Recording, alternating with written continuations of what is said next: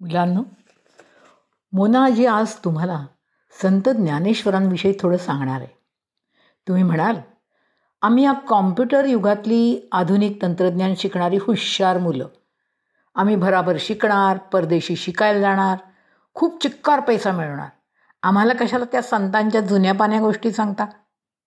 सातशे वर्षापूर्वी ते होऊन गेले तेव्हा त्यांनी जे काही सांगितलं त्याचं आज काय महत्त्व पण मुलांनो काही काही गोष्टी हजारो वर्ष झाली तरी तशाच महत्त्वाच्या राहत असतात.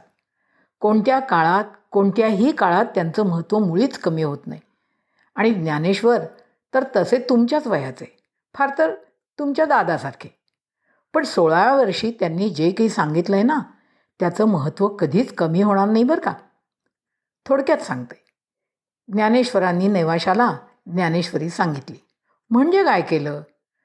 पाच हजार वर्षांपूर्वी श्रीकृष्णानं जी भगवद्गीता सांगितली ना त्यात खूप काही तत्त्वज्ञान आहे बरं का. तुमच्याच काय? भल्या भल्या शिकलेल्या मोठ्या मोठ्या वयाच्या माणसांच्याही डोक्यावरून जाईल असं. त्यात ते संस्कृतमध्ये म्हणजे आणखीनच आनंद. पण मुलांनो हे तत्त्वज्ञान जीवन आनंदी कसं होईल? समाधान आयुष्यात कसं मिळेल हे सांगणार आहे बरं का. मग दुःखी अडाणी दरिद्री सर्वांनाच कळायला नको का हे? म्हणून ज्ञानदेवांनी केलं काय? की ते मराठीत सांगितलं. नीट उलगडून. सगळ्यांनाच कळेल असं.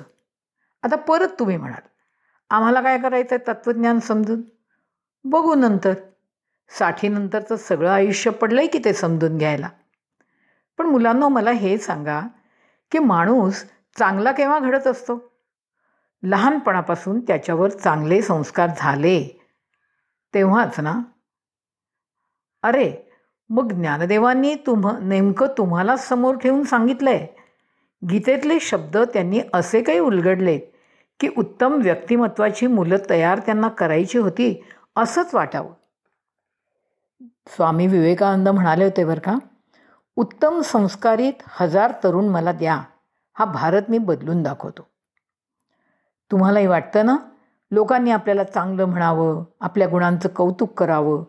मग लहानपणी हे ऐकलं तरच चांगलं व्यक्तिमत्व घडत जाईल ना? मग चला तर. भगवद्गीतेतल्या सोळाव्या अध्यायातल्या अध्यायात श्रीकृष्णांनी जे सव्वीस गुण माणसात असायला हवे त्याचं विवेचन आपण थोडं समजून घेऊया. आणि जेव्हा त्याचं विवेचन ज्ञानदेव करतात ना तेव्हा त्यांच्यासमोर तुम्हीच असता बरं का? या सव्वीस गुणातला एक गुण आहे अपैशून्य. बघा दचकलात ना तुम्ही? म्हणा म्हणालात तुम्ही बाप रे किती अवघड शब्द. अर्थही कळत नाही. पण अजिबात घाबरू नका.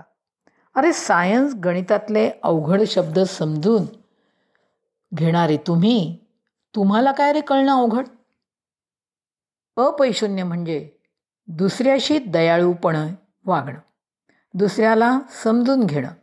दुसऱ्याची टिंगलटवाळी न करता त्याच्या दोषांवर न बोलता त्याला सुधारणं. संकटात सापडलेल्या माणसाला मदत करणं. हा गुण म्हणजे अपैशून्याचा गुण. तुम्हाला आठवतं आहे का रे ती टी व्हीवरची जाहिरात? तुमच्या आईबाबांना नक्की आठवेल. केरळमधल्या पुराच्या हकीकती टी व्हीवर सांगितल्या जात आहेत बुडणारी घरं डोक्याला हात लावून बसलेली माणसं सगळं वाहून गेल्याने दुःखी झालेली. ती पाहून एक छोटा मुलगा बाबांच्या शेजारी बसलाय. तो पाच सहा वर्षाचा मुलगा त्याचे डोळे पाण्याने भरलेत. तो म्हणतो बाबा आपण आणूया का त्यांना आपल्याकडे? मुलांनो त्याला असं वाटणं म्हणजेच अपैशून्याचा गुण त्याच्यात आहे. साने गुरुजींच्या लहानपणीची गोष्ट. त्यांचं नाव श्याम. त्याची आई दुपारी देवळातून परत येताना तिला डोक्यावर लाकडाची जड मोळी घेऊन चाललेली म्हातारी दिसली. पण तिची ती मोळी पडली आणि ती बिचारी कोणी उचलून देईल म्हणून झाडाखाली बसली. पोटात काही नाही उपाशी.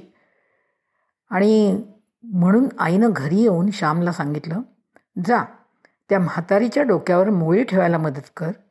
लोकांनी त्याला नावं ठेवली. पण श्यामनं नुसतीच तिला मदत नाही केली तर तो तिला घरी घेऊन आला. आईने तिला जेवायलाही वाढलं. तिची मोळी विकतही घेतली. ती उन्हाची कुठं विकत बसेल? म्हणून. मुलांना बघा बरं. दीन दुबळ्याविषयी गरिबांविषयी कण कणव वाटणं त्यांना मदत करणं हा चांगलाच गुण आहे ना? ज्ञानदेव म्हणतात हा अपैशून्याचा गुण असणारा मनुष्य आपला आहे का परका आहे? खालच्या जातीचा आहे का गरीब आहे? याचा विचार न करता त्याला फक्त मदत करतो. ऐका हां ते ओवीत काय सांगतात ते. आता कदर्थवित व्याधी बळी करणे याची या आधी आपू पर ना शोधी सद्वैद्यू जैसा. सोपाय अर्थ.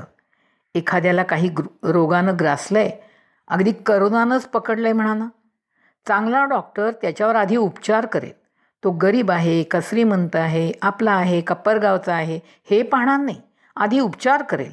तसाच हा अपैशून्य गुण असणारा मुलगा दुसऱ्याच्या मदतीला धावून जाईल. मी तर चांगला आहे बाबा. मला काय पडलं आहे मी कशाला जाऊ कोणाच्या मदतीला? असं न म्हणता शक्य तेवढी मदतच करेन. कळला कळला ना मुलांना अपैशून्याचा अर्थ?